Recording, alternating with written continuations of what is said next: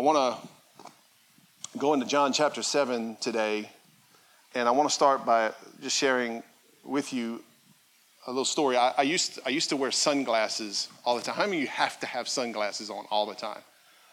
I feel you. I used to be the same way. Like, always had to, if I didn't have my glasses, like instant headache, right? Anybody know what I'm saying? So I used to wear sunglasses all the time, and eventually I got away from wearing the sunglasses, and uh, now I hardly ever wear sunglasses unless I'm uh, fishing. And when I fish, I like to use polarized glasses. How many of you know what polarized glasses are? It's, it's uh, a, a cheap trick to outfish your partner. Because if he's got regular glasses and you got polarized glasses, you've already got the advantage. Because you can see the fish swimming under the water better than he can. Come on, somebody.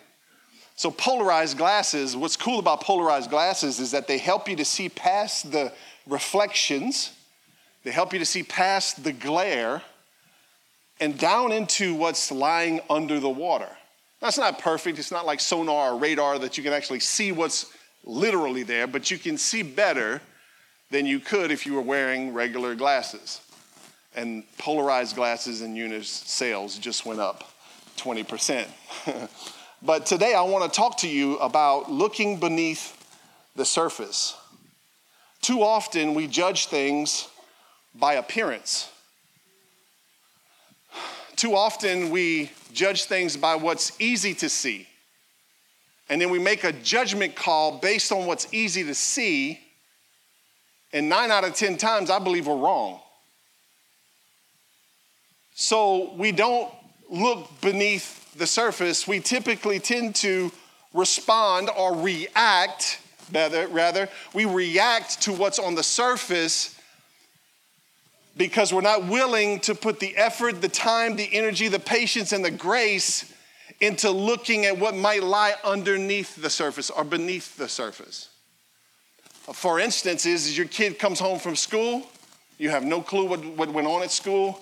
They come in and they're just not themselves. They're, they're just, they're unsettled. And they walk in and they got an attitude that you can go two ways with that as a parent. You can go head on and you can react. And you can punch back against what they're coming at you with, or you can be patient, gracious, put the effort and the energy and the time in to look beneath the surface of what you're seeing so that you can make a better judgment of what's really going on. So today, I want to help us to see or to look beneath the surface. We shouldn't be reactionary people per se. We should more be people who respond, and there's a difference. To react is to have a spontaneous reaction that is driven by emotions. How many of you have ever, you don't have to raise your hands, but have ever acted or reacted based on your emotions? That's why I didn't ask you to raise your hand. But rather, we should respond. And to respond is to more thoughtful, it's a more thoughtful, logical, intelligent response to what's going on. React is emotion driven, response is intelligence driven, patience driven. I love you, I'm gonna dig deep to find out what's going on. I'm not just gonna react to what I feel or sense or hear. I'm gonna dig a little deeper, I'm gonna look beneath the surface and I'm gonna see what's going on and I wanna respond to what's going on in you versus react to what's going on in you. But it requires energy, it requires effort, it requires patience and grace. You see, I respond better when my heart is at peace versus when my heart is anxious. If my heart, me personally, okay, I'm, I'm responsible for me. If my heart is at peace, I respond better than if I allow my heart to be anxious. I tend, when I, when I allow my heart to be anxious, I tend to react and not respond. Is this helping? You're responsible. You and the Holy Spirit are responsible for what's going on inside of you. And I promise you this He is always ready to help you discover why your heart is not at peace. For me, any given day, my heart could be at peace five times and anxious six times. I mean, it's just, it, it can be like that. It, you don't set it and forget it, it's always under attack, right? You know, the enemy is always after your peace. You see, when you study Paul and you study his, his letters to the church, I'm starting to understand why Paul started most of his letters with peace and grace. Go and read it. Any letter that Paul writes, he typically starts with peace and grace to you. What is he trying to do? He's trying to establish peace in their hearts and grace over them so that they can re- respond instead of react, that their heart is prepared to do something healthy and not something unhealthy. Make sense? So you might want to write this down. You're, you are at your best when your heart is peaceful, so fight for peace always. You should refuse to live without peace. And I mean that by saying this you should refuse to let the enemy and this world and other people steal your peace for one minute longer than it needs to be. You have to fight for peace. Come on. If you're hanging out with toxic people, you'll never have peace.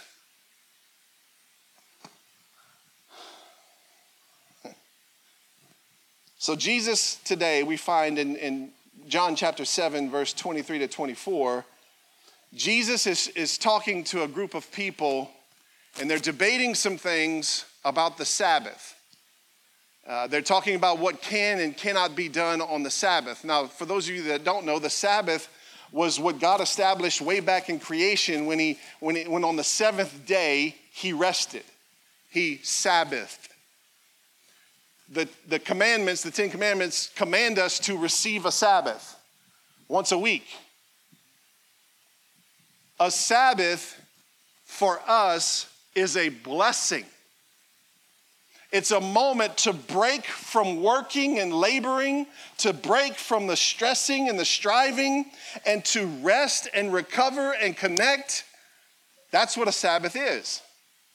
And so, to get the people of Israel to establish a Sabbath in their lifestyle, they had to, they had to apply some laws and some rules of what could be done and what couldn't be done on a Sabbath. So they, they established some rules like you couldn't go beyond so many miles in our, in our language. You couldn't go beyond too many miles. You couldn't do too many things. If you had chickens, you could pick the eggs, but like it wasn't a good time to clean the coop.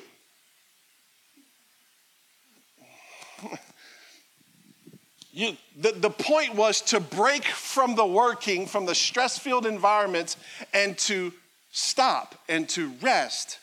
We don't do that well enough. Cheryl and I have, have tried to establish Sabbath as Saturday, and, and we're in a constant fight to, to receive a Sabbath on Saturday, to enjoy a Sabbath on Saturday.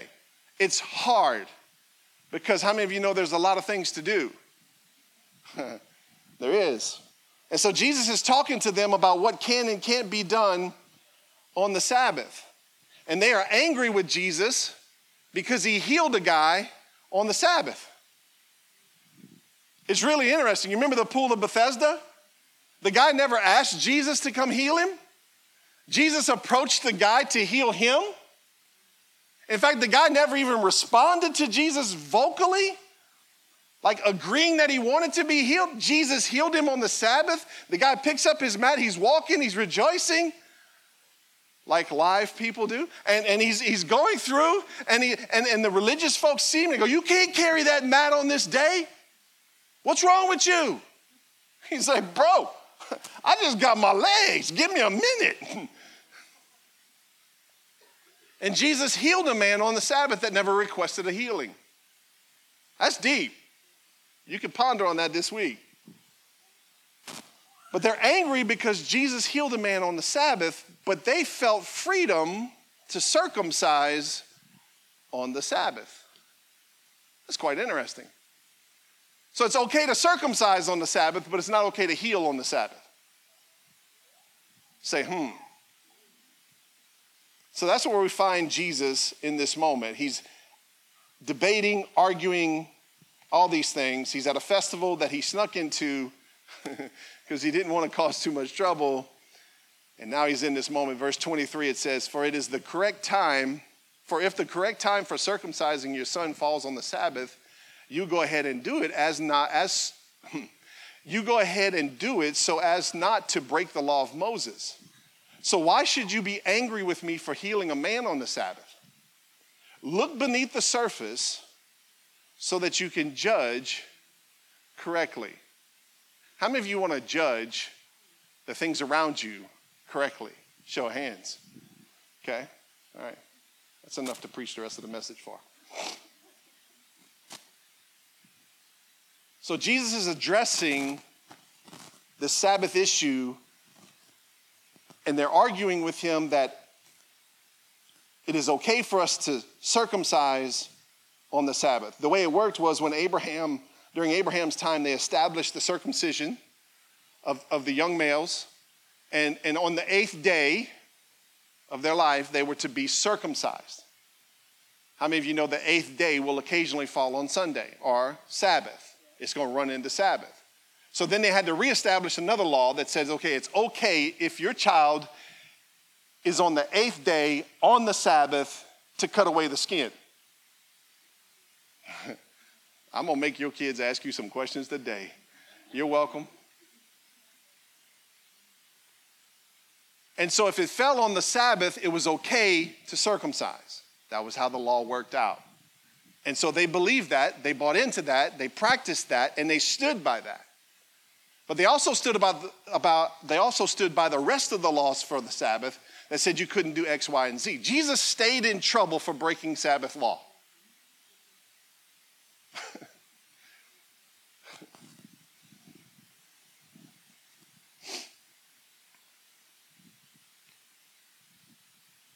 So Jesus has an issue with their thinking.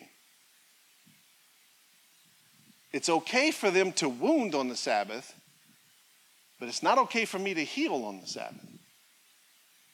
You see the, the plain reasoning and all that? It's okay for you to wound on the Sabbath, but it's not okay for me to heal on the Sabbath. They were looking at the surface, they were looking at the law, and what they saw was in the law is what they went by. But Jesus said, You're gonna have to learn to look beneath the law. You got to learn to look beneath the surface so that you can judge correctly, so that when somebody gets healed on the Sabbath, you don't get all into a tissy fit. You don't get all disturbed because somebody receives a healing on the Sabbath. Come on. You're gonna have to learn to look beneath the surface. There was a newlywed couple, and um, their first holiday came up, and they were excited. They were going to invite the whole family over for um, the holiday dinner, and and the, the, the wife is cooking for the very first time this big meal, and she's got this big old roast, and she cuts it in half. She puts it in a pot, puts the other half in the fridge, and the husband's sitting there like, "Why you do that? And what? Why'd you cut it in half?" So my mama did. Well, why'd your mama do that? I don't know. Let me ask her. I think you should ask your mama why she only cooked half the roast. So she calls her mom. She says, Mom, why'd you only cook half the roast? She said, You know, I don't know. I need to call my mom. My mom always did it that way. So she calls her mom. Mom, why you only cook half a roast? She said, Oh, that's easy. My pot wasn't big enough for the whole roast.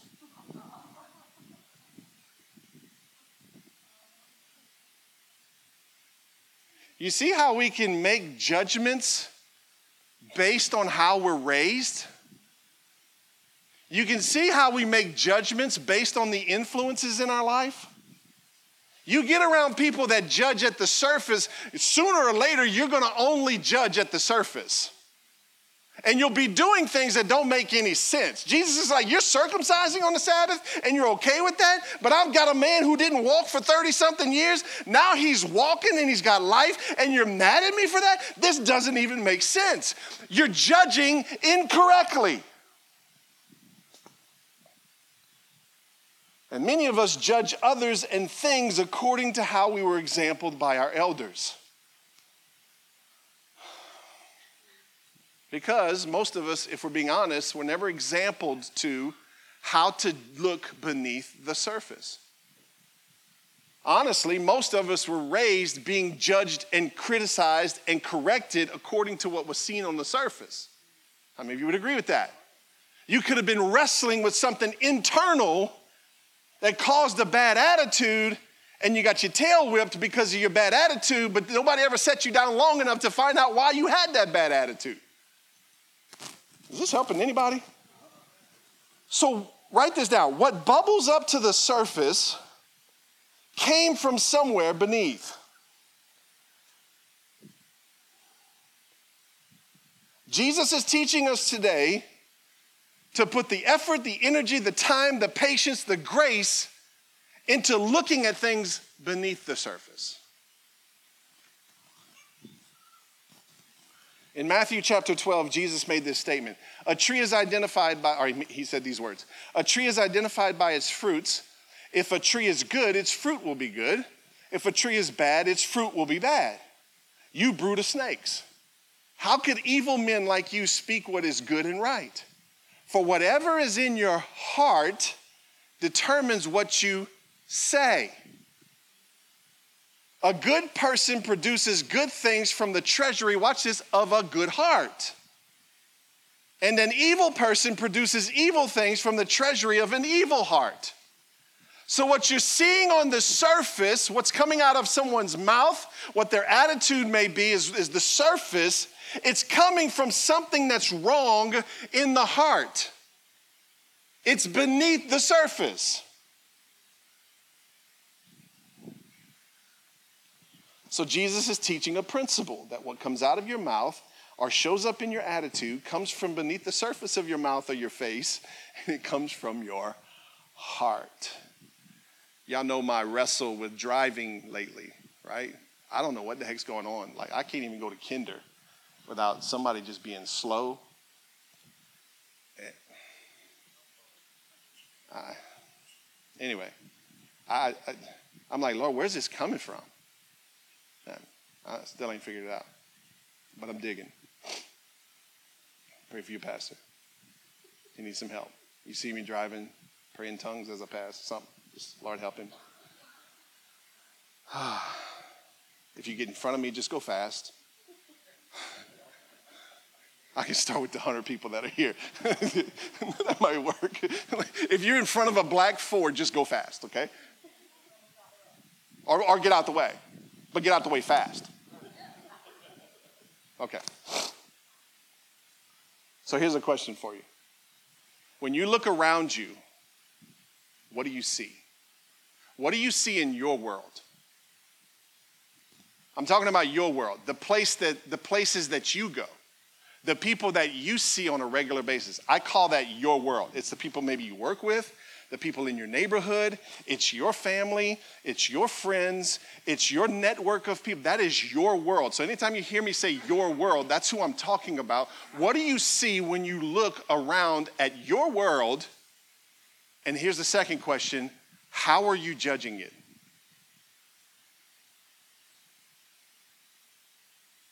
Because there's some problems that need to be resolved. And those problems are stemming by how we're judging what we're seeing.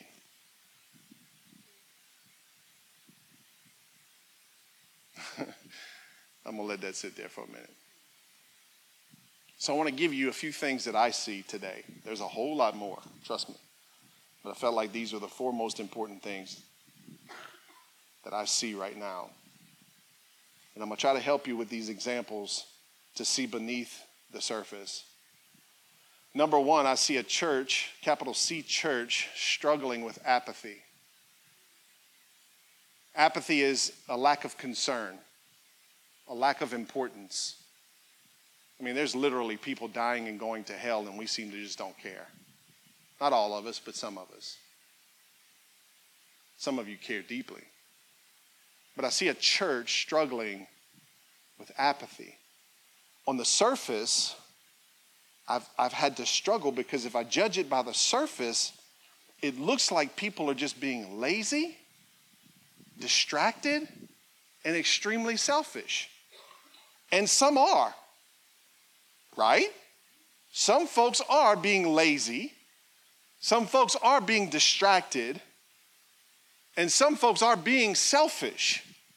That's what I see on the surface. So it, it, makes me, if I judge it by the surface, it makes me want to get a little bit impatient and a little more angry and a little more upset and a little more discouraged because of what I'm seeing on the surface. Like, God, people, would you just get it? Like, come on. We're only here for a little while, right? Like, rah! If I judge the surface. But I have to start asking the questions What's going on beneath the surface?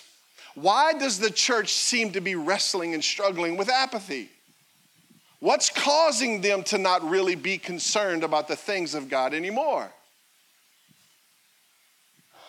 Is it the darkness around them that's discouraging them? If you're going to judge something, you're going to have to ask questions. If you're going to look beneath the surface, you have to ask questions. How do I see beneath the surface?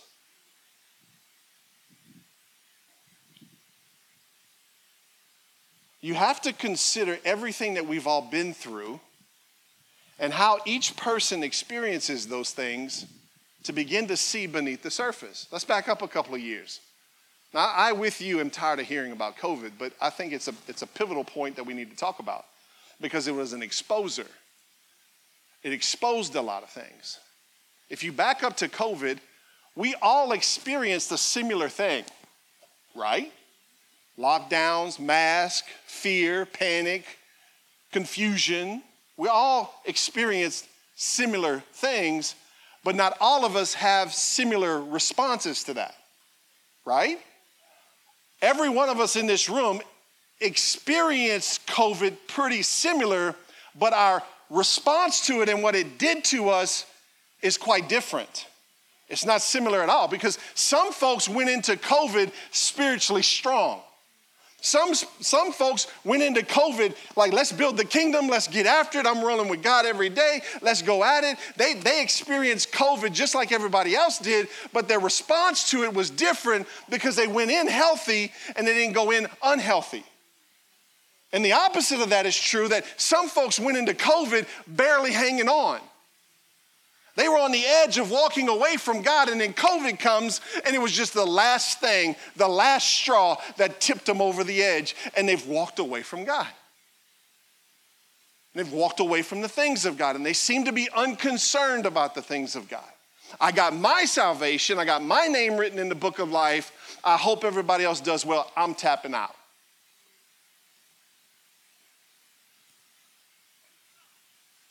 So you have to ask the question what did we experience? What have we experienced lately? You throw in the political atmosphere, you throw in the, the media for one thing, right? All the stuff that's being said. We live in a sewage tank of information. Can I get a better amen? And it stinks. Can I get a better amen? I very seldom find something that smells refreshing.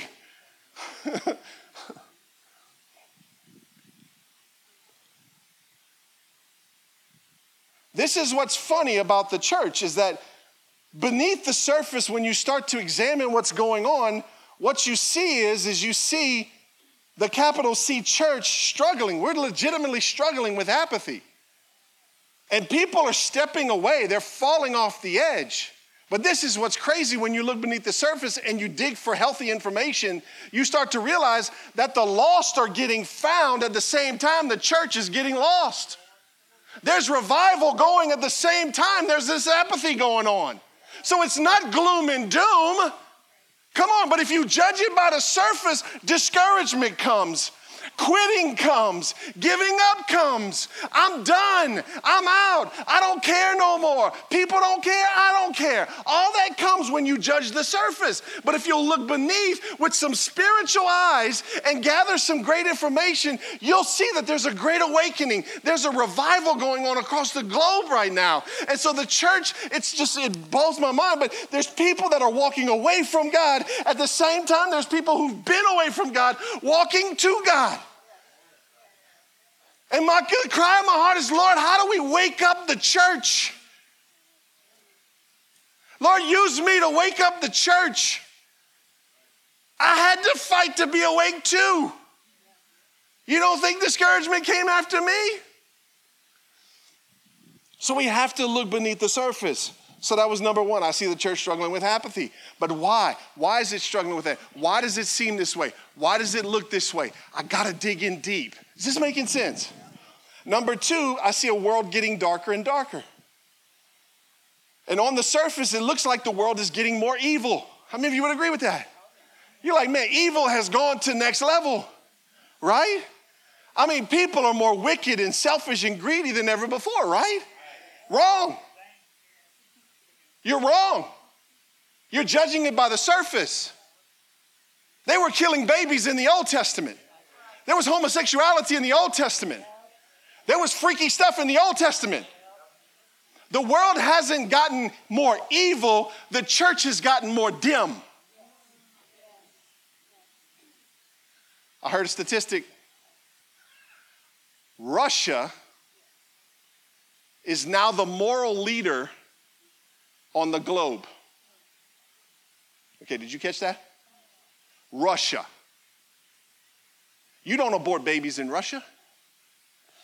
You get persecuted or prosecuted for homosexuality in Russia. You go change your gender, you go into jail in Russia. America has always been the global leader in morality, but we forfeited that. Right? Why? Why did we get here? How did we get here? If the world's not necessarily darker or if it's not more evil than it was, then what's going on right now?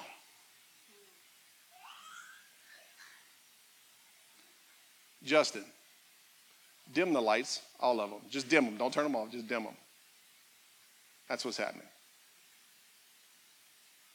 Think about this. If the capital C church, you can bring them back up. If the capital C church is struggling with being unconcerned, if you're unconcerned, you're surely not standing for anything. If you're unconcerned, you're surely not saying anything. I remember you used to go to Momo's house and Momo would tune you up in a minute, right? Boy, I heard you say that cuss word the other day. Boy, come here. I got some soap for your mouth, right? Boy, you ain't been in church in two weeks. You better get your tail in church, boy, right? You had the, the, that generation that didn't, they wasn't afraid to tell you something. Now, they always get it right. I mean, I went to church guilty many times just because I had a fear of Momo and not a fear of the Lord, but we had a voice. We stood against things and we stood for things. Satan hasn't gotten more powerful, he's just gotten more permission. You might want to write that down. That's, that wasn't even in the notes. He didn't get more powerful, he just got more permission.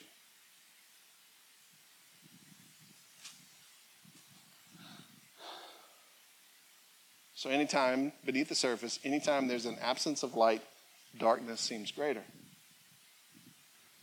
When there's less moral influence in society, evil becomes more bold. It's not being resisted.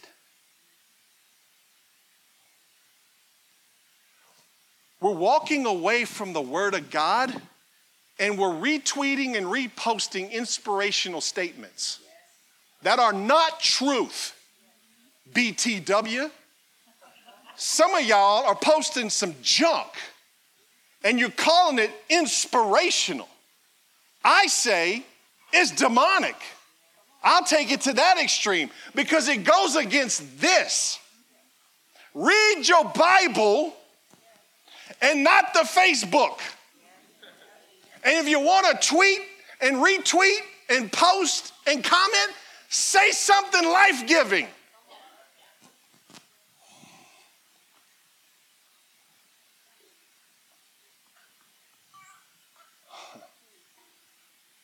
There's less moral influence in society. And then there's this we have to also learn to see beyond what media is telling us. Every time I watch the news and I sit on my phone too long, depression comes knocking at the door. Discouragement comes running up on me like a mad bull. Why is that? Because you have an enemy, Satan, and all he wants to do is still kill and destroy you. So, what is he going to give you? What, whatever you want to feed on, he's going to give you something that's going to kill, steal, and destroy you. Wow. What happens if you turn the TV off? Might get clarity, might get peace.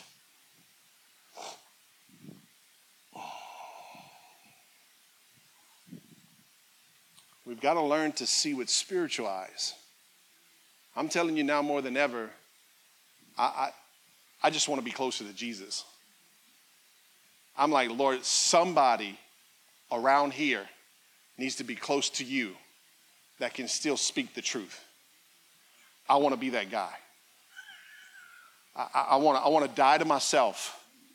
I want to lay some things down to make sure that I'm connected with you and close with you and walking in fellowship with you so that I can discern what's you and what's the world. I want to see with spiritual eyes. Come on. I want to see with spiritual eyes, not CNN's eyes, not Fox News's eyes, not even Ben Shapiro's eyes. Come on.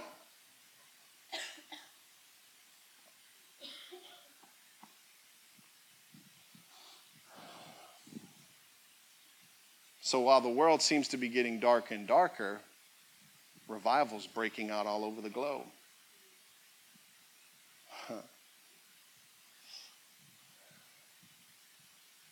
What's funny is, is there's always this thing that happens, and I'll see if I can explain it.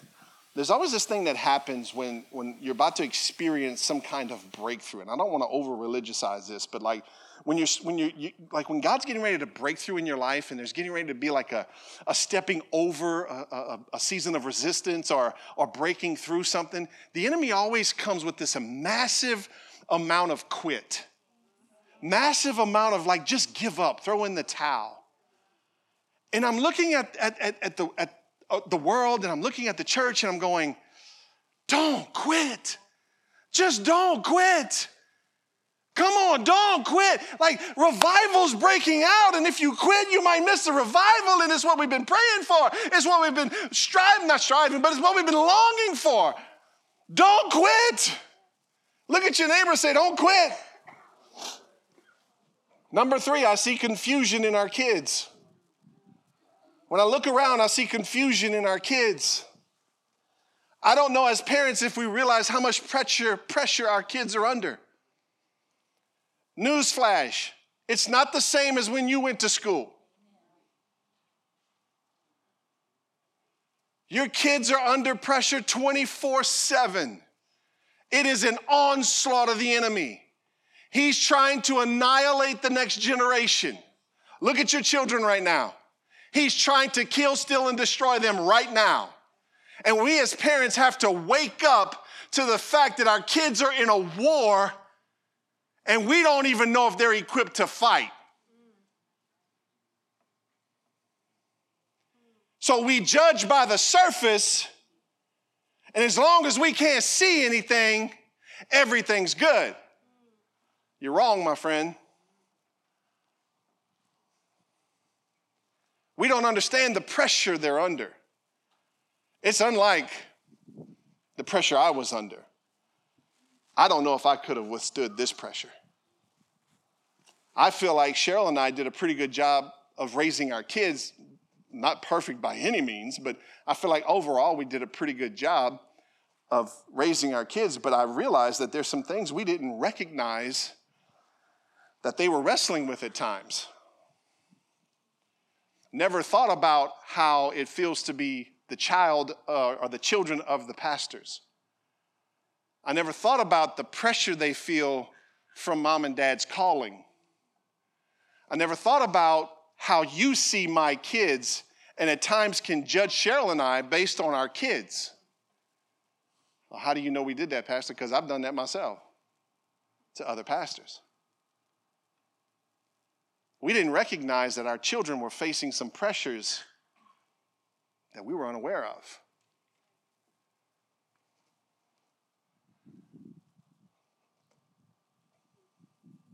On the surface, it may look like your kids are being rebellious in some ways. But can I encourage you to dig beneath the surface? What's really going on? Let me tell you a little bit about their pressure. I've been hanging out with students all summer. I've been working some young men all summer. Super proud of them. Thank, thank you, parents, for trusting me with you young men. I, I, I had thoughts, but they're still alive and healthy. And I'm not just picking. I've enjoyed every bit. I've been hanging out with our students more recently. I went to camp. I was there at camp for three days. Loved every bit of it. I'm starting to understand a little bit more about this pressure that they're under. It's one thing to go and research what kind of pressure they're under, but it's a different thing to walk with them in their pressure. Did you catch that? You can go study and learn a lot of, of, of, knowledgeable things about the pressure your kids are living in, but you'll never really understand it until you learn to walk with them through it. Does that make sense? And so, this pressure that they're feeling right now, if I could boil it down to some degree, I don't know if I've got it to the bottom, but to some degree, this is what the pressure seems to be on your kids. You are not enough how you are. You are not enough how you are. You're not enough. You're not good enough. In fact, you're so not good enough how you are, you need to transition into something else. You need to be something else. You need to act differently. You need to respond differently. You need to identify differently than you currently identify because the way you identify is not good enough.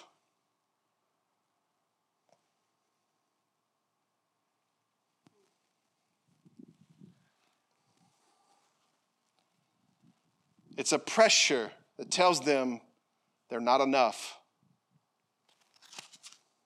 Now, I expect our children to wrestle with some level of pressure. I think actually that's healthy for us to wrestle with some pressures at times. But I'm going to tell you to wrestle with pressure and you're not equipped, your children succumb to the pressure almost instantly. And then they're forced into a situation where I got to act this way in front of this group of people, and I got to act this way in front of this group of people. And I can't let the one group of people know about the other group of people and how I act with that group of people. That could cause anxiety. That could cause depression. That could cause stress. That could cause a lot of things, right? Whatever you're seeing on the surface, the root cause is usually beneath. You see, there's a problem we're facing, and it's this is that parents have quit naming their kids. You quit naming your kids. So now the world's naming them. Oh, the world's not afraid to name your kids. In fact, it's anxiously waiting to name your kids. And even if you do name your kids, the world is going to try to convince your kids that that's not their name and they need another name.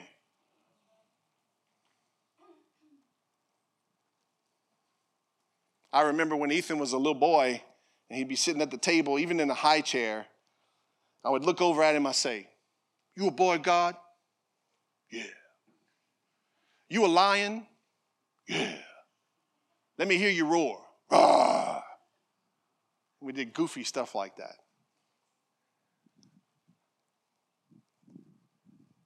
Parents quit naming their kids. So now kids get corrected by what's seen on the surface while they're longing for someone to look deeper. But my kids won't talk to me. They don't want to spend time with me. They say mean things to me. Parents, hear me. Press through that. Don't get defeated by that that's just another indication that you need to press in. If they're pushing you back, you need to come in. And if you can't get in this way, you better find another door. If you can't find another door, you better bust a hole in the ceiling and come in that way because your kids need you now. They need you now more than ever before. They need you to break into their lives and connect with them because they're hungry and they're longing for it. Because there's a spirit inside of your kids that says, What I'm getting fed over here, it just ain't right. It don't, something's off. But would somebody get a little deeper with me? Stop correcting me for what you see on the surface and come and discover why you're seeing what you're seeing on the surface.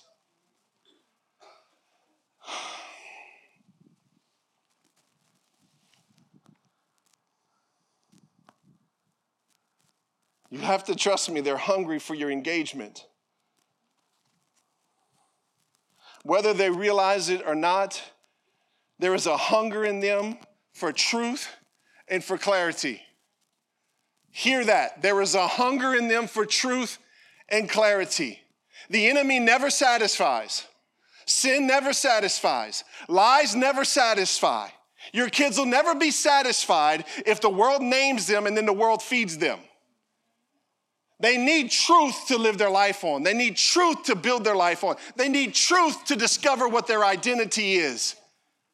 And then they need to walk with that long enough to build some courage and some confidence so when they step into their world and the enemy comes against them, they can resist because they already know who they are.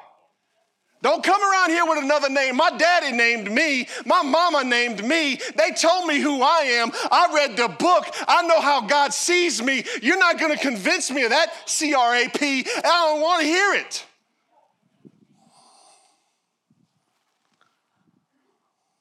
They're hungry. And parents, we have to give our kids permission to be who God's called them to be.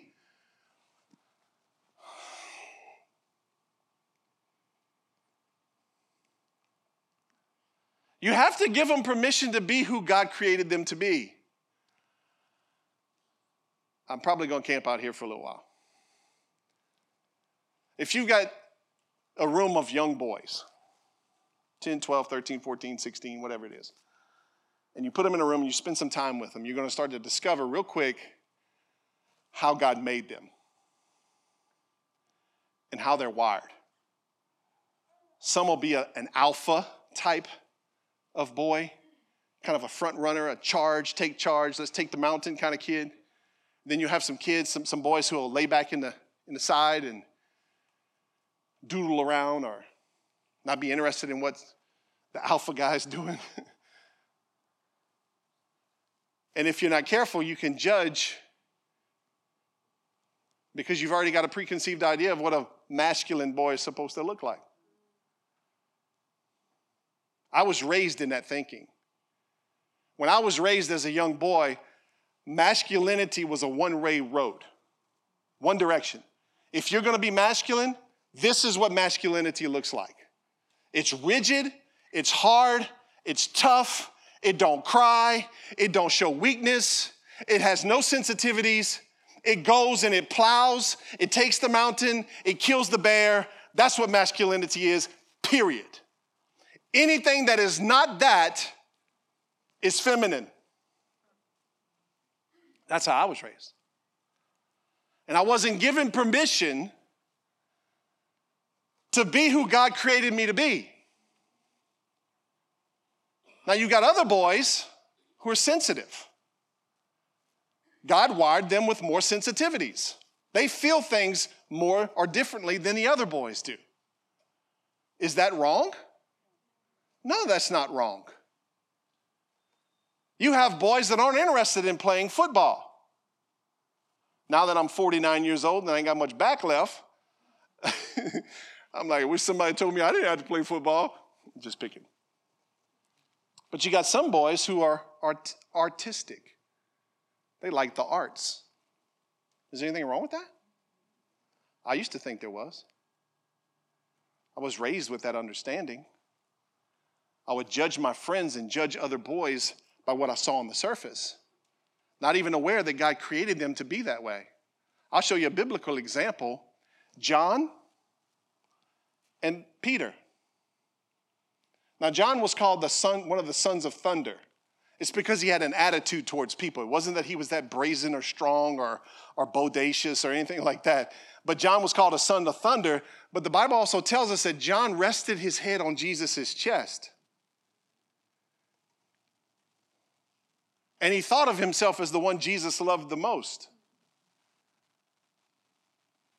And I ain't gonna lie to you, when I used to read the scriptures and John laid his head on Jesus' chest, I'm like, dude, that just ain't right. Like, dudes don't do that. And I still have an issue with that. But that's who John was. He was secure enough in his masculinity that he could get close to another male without ever having to cross some kind of a sin line. Peter, on the other hand, was the guy who was not laying his head on Jesus' chest. He was not sitting at the feet of Jesus. Peter's the guy who literally cut somebody's ear off, right? Peter would be more of our definition of a masculine man. John would be more of an effeminate man, right? But God created both of them, right? He wired both of them, didn't he? So, why wouldn't we give our children permission to be who God created them to be and then teach them how to live with that identity in how they were created instead of letting somebody else come in and rename them? Because if you don't tell your young boys that it's okay to be sensitive, it's okay to be different, if you don't give them a couple of roads of what masculinity looks like, and it's just one road, when they don't fit that box, there's a whole group of people trying to convince them that they need to transition into something else. So then this homosexual agenda comes flooding into your kids because they don't know who they are, they don't know how they were created, they don't know what their purpose is, and they get convinced. And it's only, they're only getting convinced because the parents have failed to do what you're called to do. If you don't name them, the world will. If you don't help them discover how God created them and why God created them that way, the world will. The world will tell them they're a mistake. And they'll spend way too many years living in a, a mistake. You girls, prissy is not the only definition of feminine, right? My mom was a pretty lady, but she drove a dump truck. I ain't lying to you. My mama flipped the dump truck down a levee and got up. They flipped the truck over, checked the oil, and she took off driving the rest of the day. That's my mom. My mom would punch you in the mouth. She wore dresses too. If your girl is not as prissy as the other girls, it doesn't mean that she's a mistake. If she wants to hang out with her dad and not her other girlfriends, is that wrong?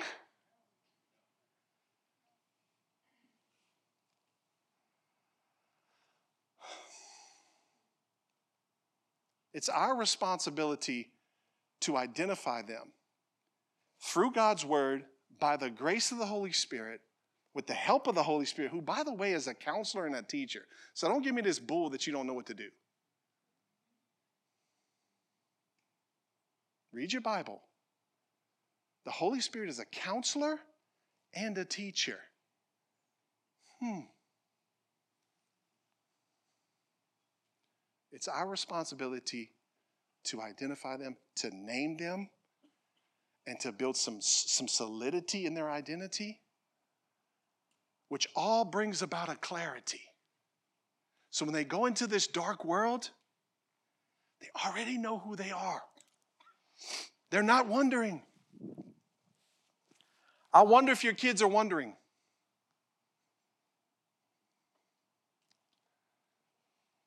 If you're waiting for them to ask you to have the talk, if you're waiting for them to ask you to dig deeper into their soul, it's not going to happen.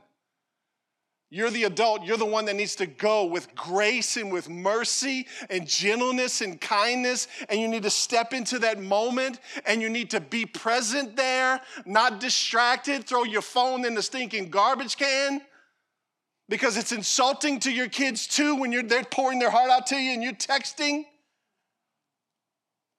They're people too.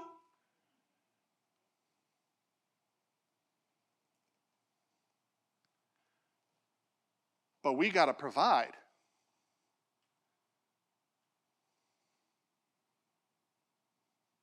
I got to put bread on the table, Pastor. My job's very demanding. Last time I checked, your job's not as valuable as your kids are. Last time I checked, you're not going to be judged according to your job, but you will be judged according to your kids. So if you need to get a new job and get a smaller house to spend time with your kids, then by all means do so if you need to readjust your whole life and disrupt your whole schedule and change everything to be engaged with your children, by all means do so. The return in your children is much greater than the return from your job.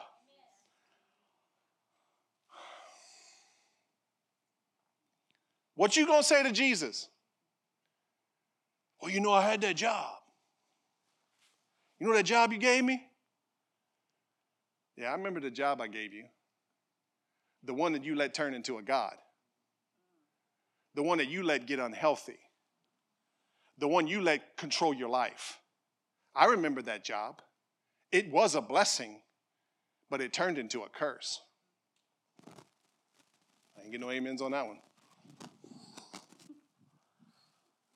Because I promise you that the clock is ticking. The clock is ticking. It don't stop ticking. Minutes turn into hours, hours turn into days, days turn into weeks, weeks turn into months, months turn into years. And before you know it, they're out your house and you sacrificed your life on the altar of work. And you're standing there when your kids are moving out and you feel like you lost. Don't lose. Change things now. And I mean that. If you need to quit your job, quit your job for your kids. The guy that discipled me told me, he said, he's talking about a friend of his that had kids that were troubled and they, were, they had a lot of bad influences and he couldn't get them away from the influence. Some of the influences were family and they were this and that. And he said, I looked at the guy and I said, listen, for the sake of your kids, if you need to move out of country and live in a cave to raise your kids right, then by all means do so. Now, nobody wants to do that. But I'm trying to get you to understand that, that you're going to have to take some extreme measures to re engage with your children. And I'm just trying to give you some permission to do so. Because your job is not your reward, but your children are. Your income, your portfolio is not your reward, your children are. Pastor, that's a hard pill to swallow. I know, just drink more water.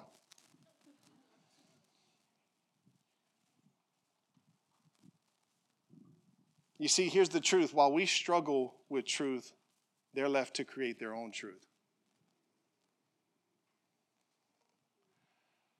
You want me to move on now? I can go longer.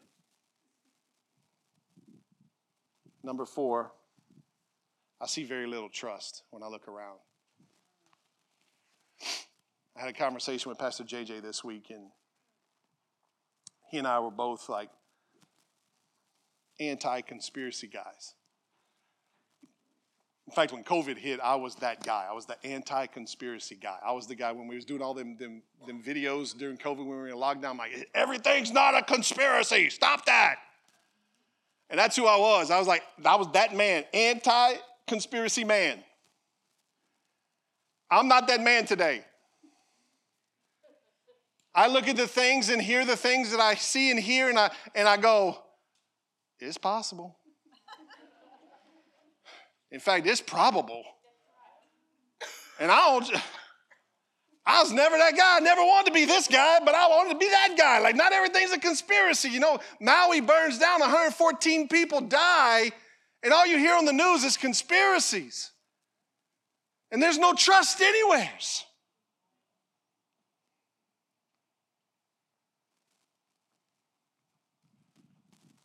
The information overload is killing us in the areas of peace and trust and hope. Everything is a conspiracy now. The submarine that imploded under the ocean, conspiracy. People make jokes of it. People died.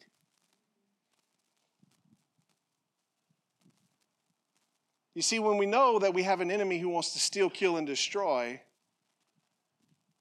you have to understand this, and please get this today. He controls the media. How does he control the media? He does not have an iPhone or a computer. He has influence over humans. And he influences them to push out things that cause bad things to push out information that causes stress and anxiety and depression and all these other things that we're dealing with. If all you're feeding on is that, then what's going to get produced in your life? Even the media doesn't know who to trust. The right don't trust the right, and the left don't trust the left.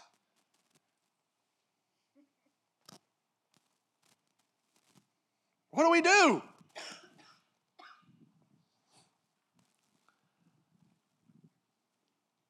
First off, we got to stop feeding on the wrong information. We're more concerned, and I'm telling you this because I know a bunch of you in this room really good. We're more concerned about current events than we are about eternal events. We are feeding on media more readily, more anxious because we think it pertains to us better and more relevant now than God's word does. So we're stepping away from truth and we're absorbing and consuming more lies because we think that that's what I need to hear right now. Take your TV, burn it, throw it in the trash. Take your phone, get rid of it, get you a flip phone. You will get frustrated trying to watch media on a flip phone. Come on, my flip phone people. Anybody? I got one, my mother in law. Two, two, two of y'all. Come on, we taking over. Four, I got four. Anybody else? No. Can I get a flip phone? but today's information gets more attention than God's word, both written and spoken. You're not hearing God when your heart is anxious. You're not hearing God when you're all stirred up by what's going on in the world. I'm in the food business also. I raise food, I grow food.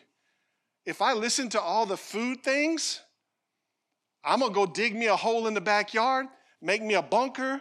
I'm gonna store my feed. I'm gonna give my whole life to growing groceries so that when this, this thing happens, I'll be ready. Well, how did that do with my purpose for God? It pulled me away from my purpose, away from my calling, and into panic and fear and trust, lack of trust, right?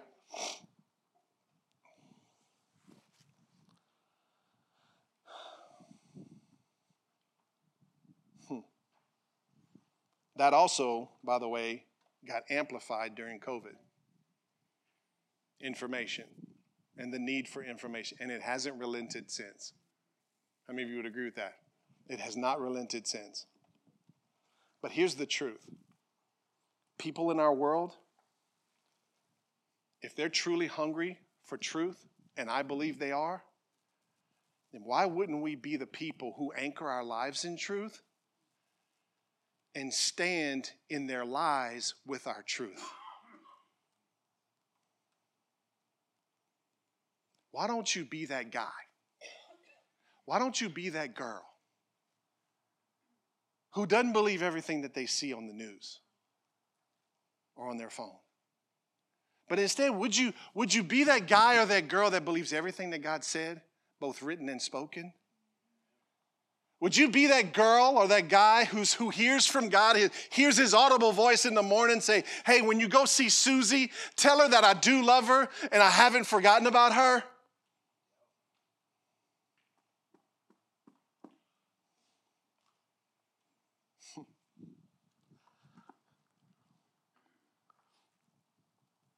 Two portions of scripture that I'm done. You can come up, Virginia. Psalms 121 verse 1 to 4. Listen to what it says I look up to the mountains. Is that where my help comes from? Is that where my help comes from? Does my help come from there? Sorry, bad English. Number two, I mean, verse two, my help comes from the Lord who made heaven and earth. My help comes from the one who made heaven and earth. He will not let you slum, stumble. The one who watches over you will not slumber. Indeed, he watches over Israel. He who watches over Israel never slumbers or sleeps. Wow. Genesis 13 says this After Lot had gone, the Lord said to Abraham, Watch this, look as far as you can see in every direction, north and south and east and west. I'm giving all this land as far as you can see to you and your descendants as a permanent possession. And I will give you so many descendants that, like the dust of the earth, they cannot be counted. Go and walk through the land in every direction, for I'm giving it to you. Watch this. While Satan is trying to get you to focus on the surface, trust God to get you looking in the right direction. He says to look beyond that, He says to look beneath that.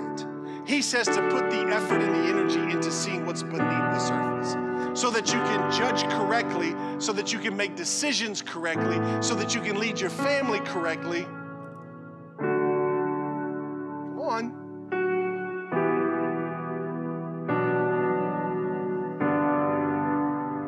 Can we look beneath the surface?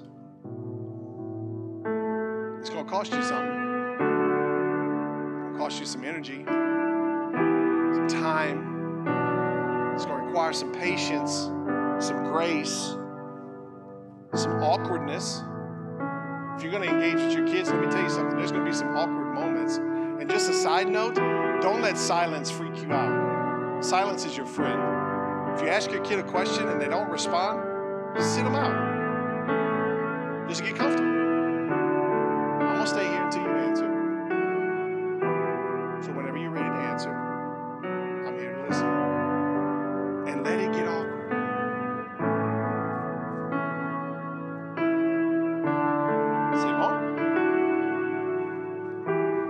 We thank you for your word.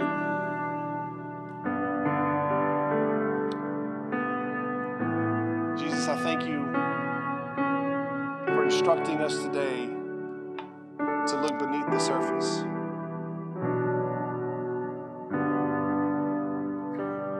So that we can judge correctly. Lord, help us to see revival around us. In fact, help us to participate and to partner with it, like Pastor Willem said. Help us to partner with revival. To come alongside what you're doing on the globe and partner with it. For all of these parents here today, Lord, give them the courage,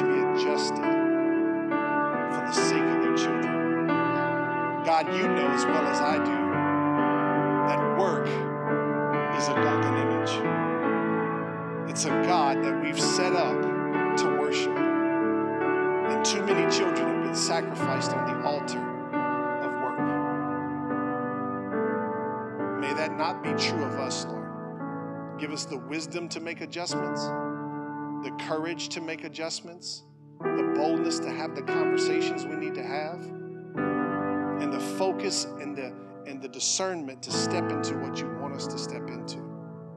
The enemy's after our kids. Just like he was after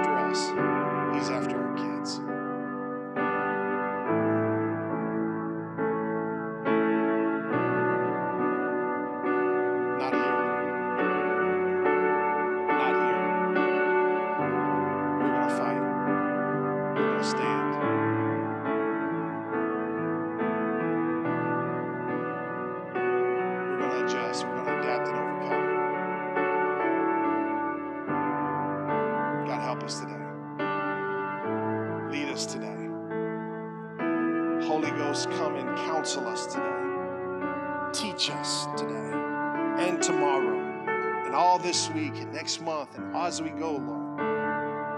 Anoint these parents to lead their children.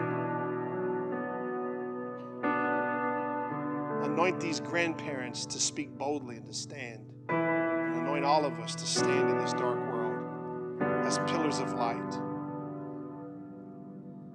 God, lead us out of apathy. Revive us, Lord. Set us on fire again. May our heart burn for what your heart burns for, Lord.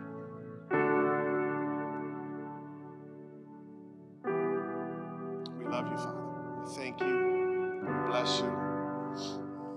No one looking around this morning, if you've never given your life to Jesus and you want to make that decision today, you say, I don't, I don't know where I stand with Jesus. Maybe that's you. Maybe you don't know where you stand with Him. You've never made a decision. I would say to you, I'm glad you're here this morning. So if that's you, you've never made a decision to give your life to Jesus, or you don't know where you stand with Jesus, you want to make that decision today, would you just quickly raise your hand and then put it back down?